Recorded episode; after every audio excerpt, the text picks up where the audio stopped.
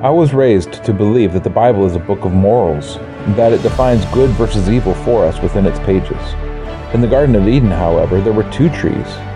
The tree that brought death was the tree that contained the question of morals, good versus evil. The other tree was a tree that brought life to all that ate of its fruit, the tree of life. Is it possible that we've been asking the wrong questions, chasing the wrong thing by seeking to be moral? Let's run an experiment. Rather than seeking to define and live by good versus evil, let's flip the question. Let's define life instead. But to do that, we must first seek it out. So join us as we derish chai, as we seek life. Hey everybody, welcome to the Derish Chai Experiment, the show where we look through the Bible using the patterns of life that surround us and we use them as the basis and the foundation for our own search through the pages of Scripture. This week we're in Genesis 26, beginning in verse 11 and then going through the end of the chapter. We're all familiar with the patriarchs of Israel, the three fathers from which the tribes of Israel were descended Abraham, Isaac, and Jacob. That is the God I serve, the God of Abraham, Isaac, and Jacob. And the narratives of Genesis, they center around these three men and they provide highlights from their lives that teach us lessons about God and about our relationship to God. Uh, last week we read the very last of the story of Abraham as he died. And the narrative of the text made it very clear that the blessing was passing to Isaac and not to Ishmael, or any of the other sons that Abraham had. And this week, the narrative shifts. In fact, for the last few weeks, there's been very little said about Abraham, not since the death of Sarah. And just after the Akedah, it seems as if Scripture used the opportunity to take some time and introduce a new set of characters. Rebecca and Laban to be specific, but it also chose to close out the story of Abraham and Ishmael. And beginning in chapter 26, we find now that Isaac becomes the main actor in the narrative of Genesis. And as we read, pay close attention, because Isaac is an archetype of our Messiah, as I've talked about before. And this chapter, this chapter is the only chapter in Genesis in which Isaac is the main character. Up until now, Isaac has been a character that has been acted upon by others whether it's Abraham taking him to be sacrificed, whether it's Ishmael mocking him, or whether it's the servant going to get him a wife. After this chapter, Isaac will be a character that is again acted upon by others in the story of the stealing of the blessing by Jacob from Esau. That's really the only times that we read of Isaac. And that leaves us with this chapter being the only one in which Isaac is the main actor. Why is this? Well, he is an archetype of Yeshua, and yet uh, this is the only chapter that we have of him. This confusing chapter, frankly, is the only image that we get of him other than other people acting upon him. We've had 12 chapters of Abraham as the main actor. We'll have nine chapters of Jacob as the main actor, and even 13 chapters of Joseph as the main actor, with Jacob still hanging around in the background but only one chapter of Isaac. What is it about this chapter that's so vitally important that this is all we're told about this person? Especially since this is one of those chapters that no one teaches in Sunday school. And it's rarely, if ever, even touched from the pulpit. Well, let's read this chapter and then we'll discuss what this chapter holds for a modern audience. Genesis 26, 12 through 35. And Yitzchak sowed in the land, and he reaped in the same year a hundredfold, and Hashem blessed him. And the man grew great, and went forward until he became very great. And he came to have possessions of flocks, and possessions of herds, and great body of servants, and the Philistines envied him. And the Philistines had stopped up all the wells which his father's servants had dug in the days of Abraham his father, and filled them with dirt. And Abimelech said to Yitzchak, Go away from us, for you are much mightier than we. So Yitzchak went from there, and he pitched his tent in the Wadi Gerar, and he settled there. And Yitzchak dug again the wells of the water which they had dug in the days of Abraham his father, for the Philistines had stopped them up after the death of Abraham, and he called them by the names which his father had called them. But when Yitzchak's servants dug in the wadi and found a well of running water there, the herdsmen of Gerar strove with Yitzchak's herdsmen, saying, The water is ours. And he called the name of the well Esek, because they strove with him. And they dug another well, and they strove over that one too, and he called its name Sitnah. And he moved from there, and he dug another well, and they did not strive over it. And he called its name Rechavot, and said, For now Hashem has made room for us, and we shall be fruitful in the land. And from there he went up to Beersheba. And Hashem appeared to him in the same night, and said, I am the Elohim of your father Abraham. Do not fear, for I am with you, and I shall bless you, and increase your seed for my servant Abraham's sake. And he built an altar there, and he called on the name of Hashem. And he pitched his tent there, and the servants of Yitzchak dug a well there. And Avimelech came to him from Gerar with Achuzat, one of his friends, and Pichol, the commander of his army. And Yitzchak said to him, Why have you come to me, seeing that you have hated me and have sent me away from you? But they said, We have clearly seen that Hashem is with you. And we said, Please, let there be an oath between us, between you and us, and let us make a covenant with you, that you do no evil to us, as we have not touched you, and as we have done only good towards you, and have sent you away in peace. You are now blessed by Hashem. And he made them a feast, and they ate and drank. And they rose early in the morning, and they swore an oath with one another. And Yitzchak let them go, and they departed from him in peace.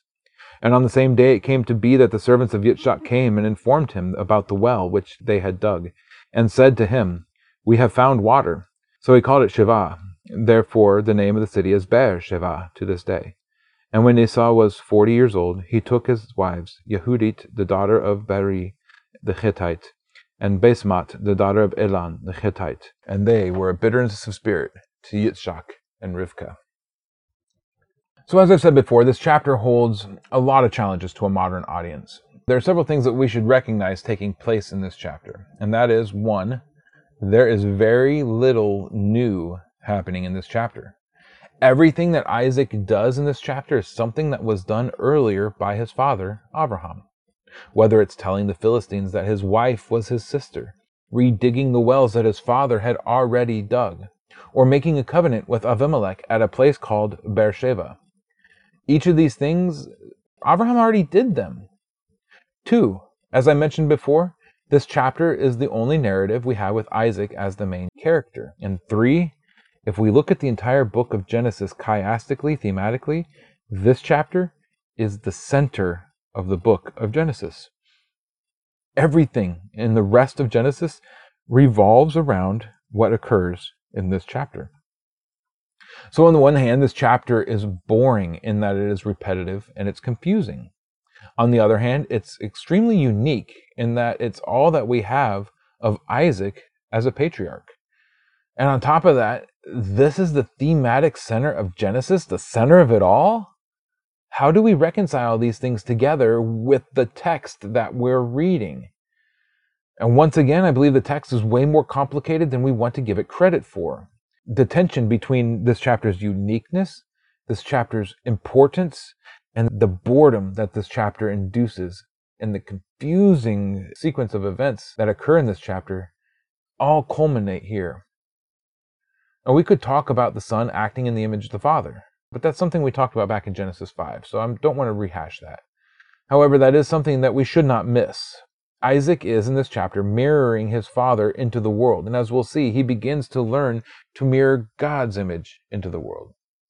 So this Parsha opens with Isaac in Gerar. He sows in the land of Gerar, and he reaps a hundredfold.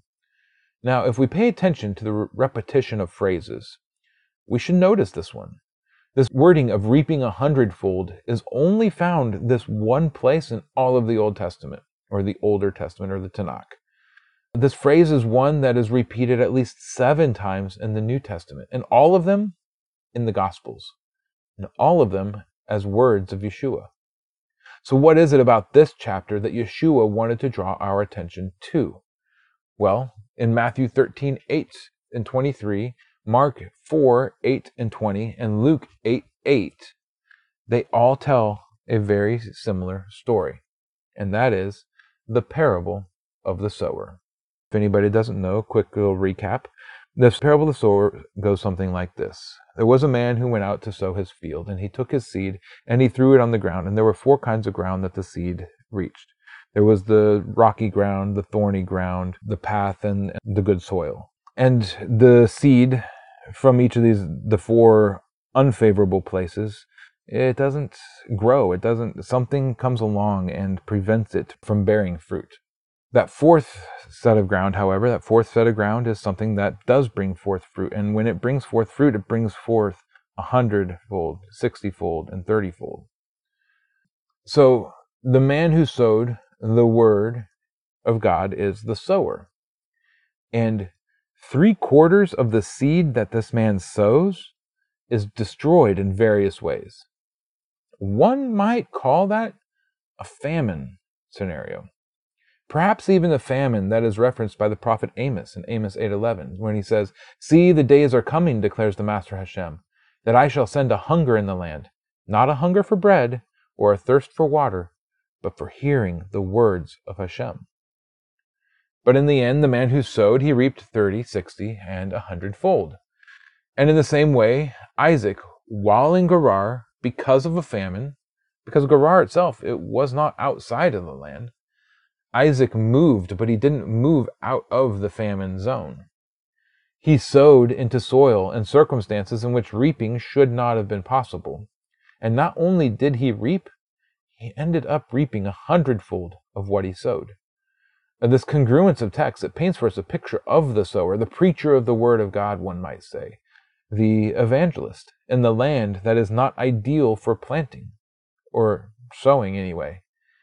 And yet God blesses that sowing with great return. This idea of the seed being sown into famine like conditions is not something that is isolated to this portion of Scripture. The metaphor of sowing, seed, and famine and reaping shouldn't be lost on us, and it's one that Yeshua and the prophets lean very heavily upon. Now, I don't want to get bogged down in this metaphor of the sowing and reaping. The concept of reaping a hundredfold, like I said, it's used by Yeshua in a couple of other places. And I think that these other locations outside of the story can help us to leapfrog into another topic that's under discussion in this passage. So Matthew 19:29 says, "And everyone who has left houses or brothers or sisters or fathers or mothers or wife or children or lands for my name's sake shall receive a hundredfold and shall inherit everlasting life." The one who's left houses, family, lands, they will reap a great reward. And once again, we see the topic of Genesis 26 being approached because Abraham had left all that he had.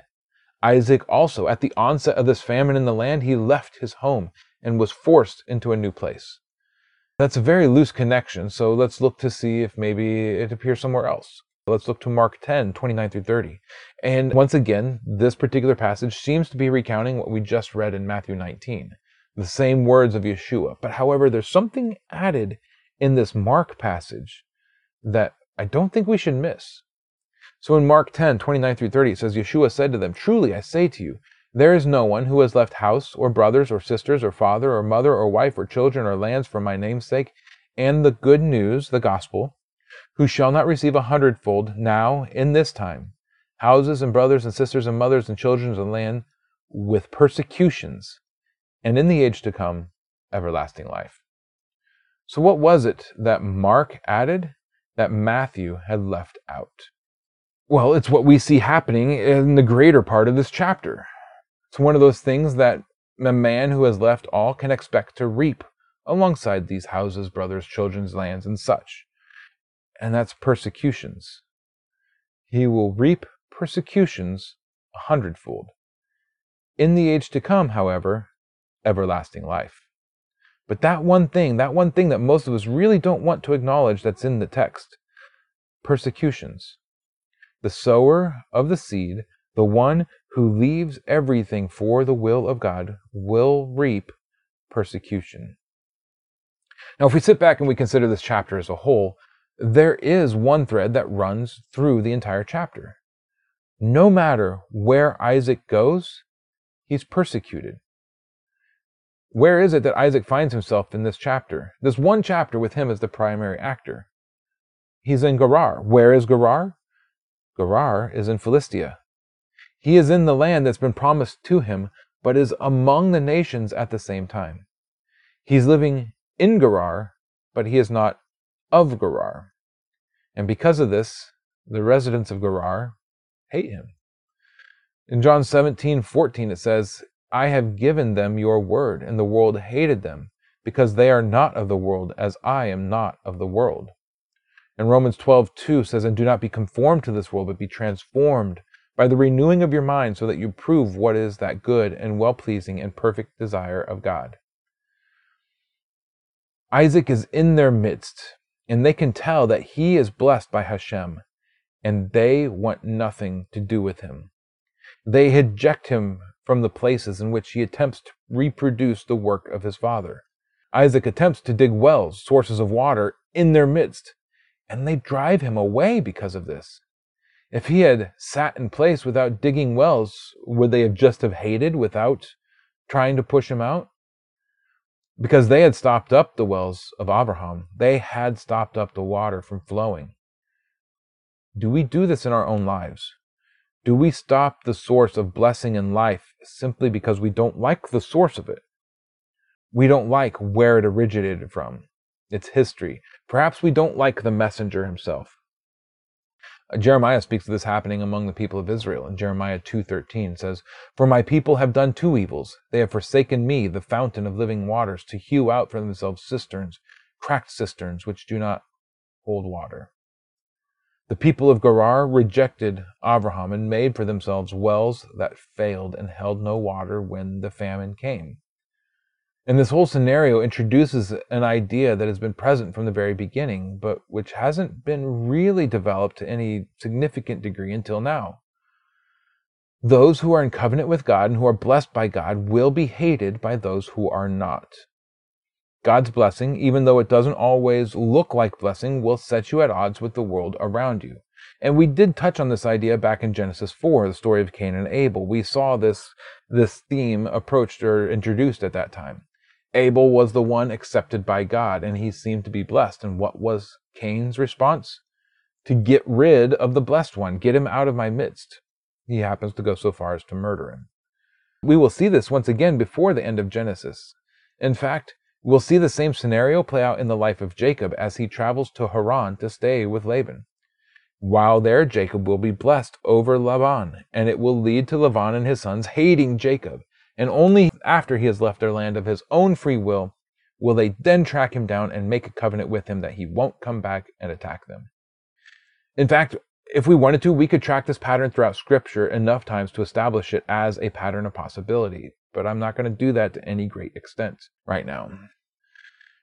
So in Genesis 4, we explored the topic of how we ourselves react when we see others receiving blessing and we're left out our Cain nature taking over, and we seek to be rid of the one who is receiving God's blessing. In this chapter, however, we're faced with the perspective of the man who is the one who is blessed and hated. This chapter gives a view into the situation of Abel. And the fact is that if you are in the covenant of Messiah and you are actively walking that covenant out, you will be hated by the world.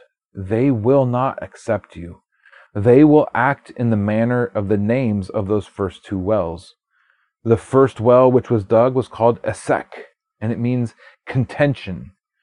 And so Isaac went and he dug another well, and that well was named Sitnah or strife. And these are the attitudes that you will find directed towards you as you begin to deliver water, the water of life, to the parched, as you sow seed into this great famine. So, what's the best response when this happens? Well, what does Isaac do in verse 22? Move on. And that's the pattern that Yeshua gave to his disciples when he sent them out to minister to the world, when he sows them as seeds into the world, if you will. Matthew 10, 11 through 14. And into whatever city or village you enter, ask who is worthy in it and stay there until you leave. And as you enter into a house, greet it. If the house is worthy, let your peace come upon it. But if it is not worthy, let your peace return to you, and whoever does not receive you, nor heed your words when you leave that house or city, shake off the dust from your feet. It's in this new place, this third place that Isaac arrives in. He digs a well once again. He brings forth water, and finally, there is no more strife. There's no more contention. He has found a place in which he is welcome. And in response, he names the well Rechavot, or expansion. Because, as he said, room has been made and we shall be fruitful. Suddenly, after several tries, Isaac has found success. He's found a place where he can grow. So, what does he do next? He moves! He wasn't forced to, but he moved again. It's as if he's fulfilling the words of Yeshua to his disciples in Matthew 10. The well being a symbol of the word of God being spread, the kingdom of promise being fruitful and expanding. He built the well, he planted it, the water is coming forth in that area. Let's move on to somewhere new and dig another and another. Sometimes they'll get stopped up, sometimes they'll be allowed to flow. And when they are, we don't need to stay there. Move again. You've got the water coming forth. Life is coming to that part of the world. Now, let's go somewhere where it's not. So, my question is why would he move on when he had found that place to grow? And that's the natural question, and this is one that the text addresses in the very next segment, which, again, we tend to miss. So, when he moves on this last time, Adonai Hashem appears to him once again. And he gives a blessing that's repeated that was given before, but there's a difference this time. Remember what we do with differences? We've done this several times. When something appears to be repeated, look for the differences in them, and the differences can point you to a glaring truth. So the blessing the second time consists of the promise to increase Isaac's seed. But there's something missing from that previous blessing, and that is the promise of the land. Why? Why is the land missing when God reiterates the message to Isaac after he's been forced to move these many times? Is it that God's like, ah, crap. Well, I guess they're not going to let you settle there amongst them, so call off this blessing of the land. No, that's not what's going on at all. I may be stretching here, but I think that if we look to verse 17, when Isaac gets to the Wadi Gerar, we'll find out what happened, why it is that God leaves the land out. And it's because Isaac chooses to dwell there. Now, this word dwell in the Hebrew is the word yeshav, and literally this word means to sit. But by implication, it takes on the meaning of dwelling or settling. It can even mean to marry or to become permanently attached. Perhaps Isaac, when God told him the promise in the first place, I will increase your seed and give you the land, maybe Isaac took the land too immediately. He had the idea of name it and claim it, God has told me that the land will be mine, so I might as well make it home now. He's promised it'll happen, so I'm taking hold of that promise. I'm seizing God's promises. Uh, we saw this attitude before in Abraham and Sarah, because Abraham was promised a son, and so they took it upon themselves to accomplish this promise under their own power. And what did that taking of the promise, that seizing a hold of the promise, lead to in that situation? And it led to strife, and it led to contention. And we'll see this very similar thing occur in the story of Joseph. God promising something to him early, and then him attempting to seize hold of that promise, and then it all falling apart. Perhaps Isaac was exhibiting more qualities here that he gained from his father than the ones that are apparent on the surface. I've seen this attitude among brothers as well. God has given me a dream of X thing, and so I'm going to go out and make sure that X things happen. I will do whatever it takes because I have God on my side. I simply cannot fail. And then all that comes from it is strife and contention and usually failure in one form or another. Is it because God is not true to his promises? Or is it because we're misinterpreting and mishearing what it is that God is saying? Regardless of that, after the second blessing, what do we read of Isaac in verse 25? He pitched his tent as he did earlier in verse 17, but this time he doesn't dwell. He doesn't settle there. Once he is out of the land of the Philistines, once he's no longer a threat to them, how do they respond? They seek him out because Isaac is clearly put out at them for their previous actions and so he asks, Why do you come to me? You hate me. You have sent me away from you. But the truth is, they protect their own. And so they say, We wish to make a covenant with you. We haven't actually done you any harm. So just promise that you won't come back and harm us. And in this, the pattern that we see with Laban and upcoming stories is nearly exact. Even the mention of good and evil is present here as it is in that later story. They say that you are blessed by God, and so we're compelled to take action lest you decide to come against us. What do you know? That's the same excuse Pharaoh makes with the children of Israel in Egypt in Exodus chapter 1. You're blessed by God, and so we're compelled to take action against you, just in case you decide to come against us. The people, fruitful, increasing, king afraid of them, and rather than making a covenant of peace at that time, however, that king in the Exodus makes a covenant of death with them.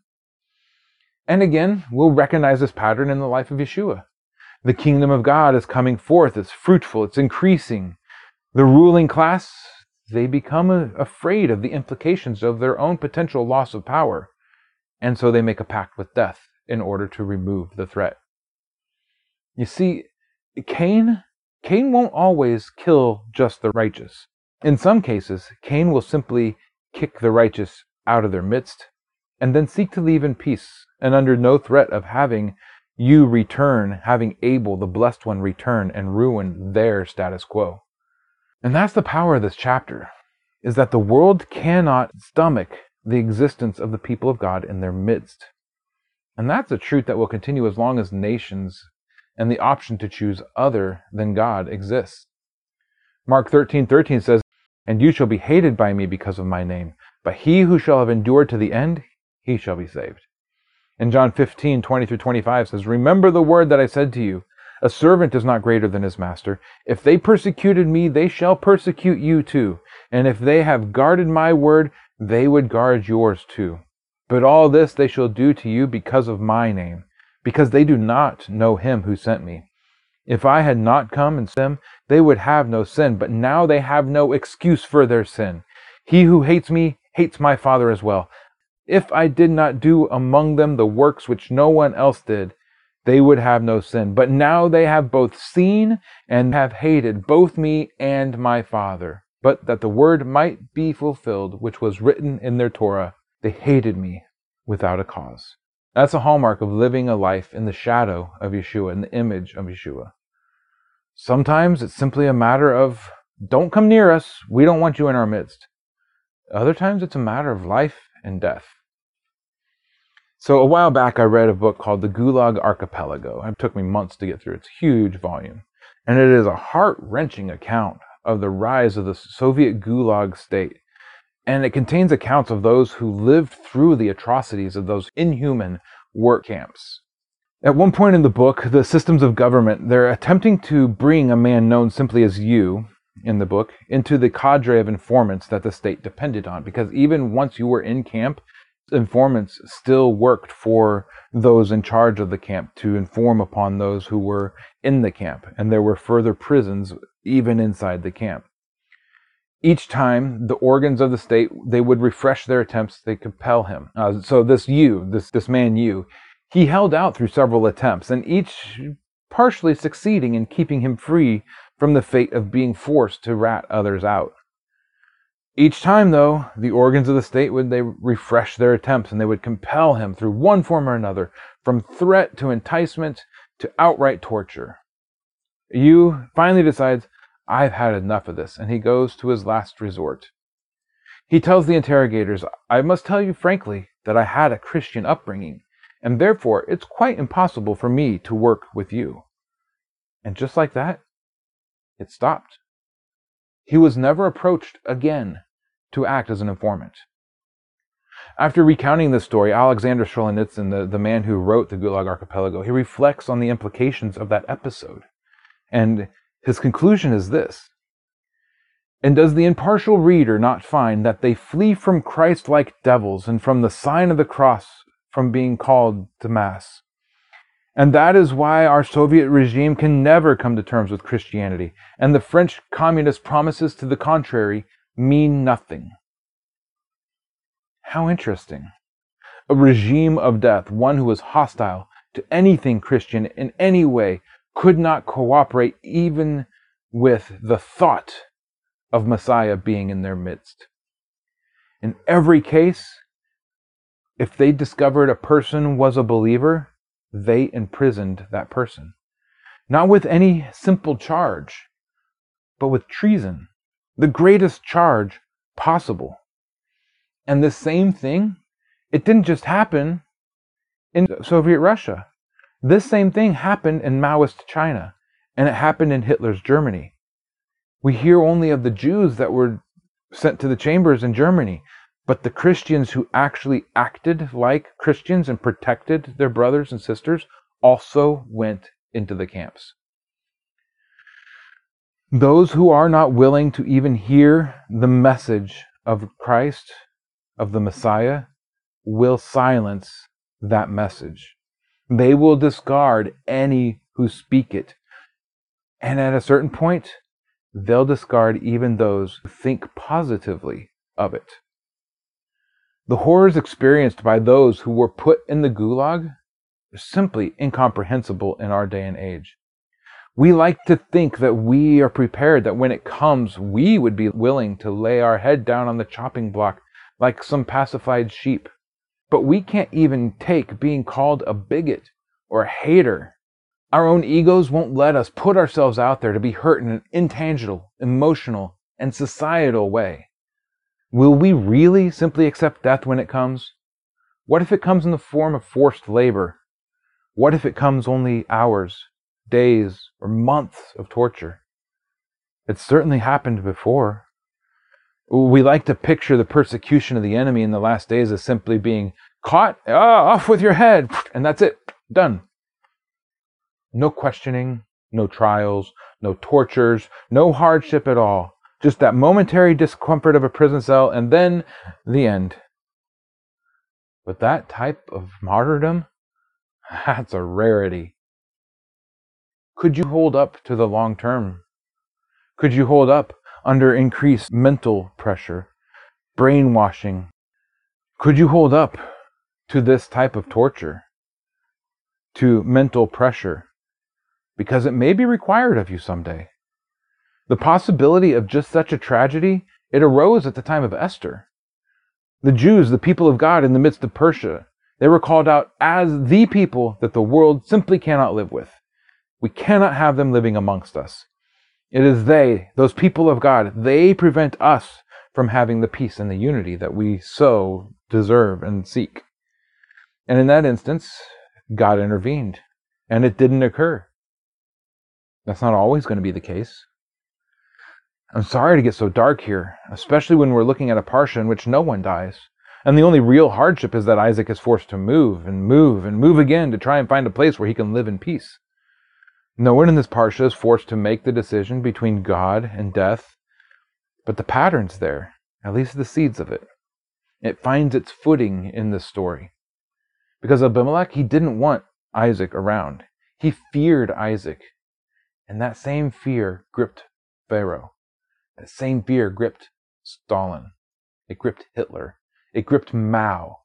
This idea that we can't control them. And perhaps they might grow too powerful and they might overthrow us.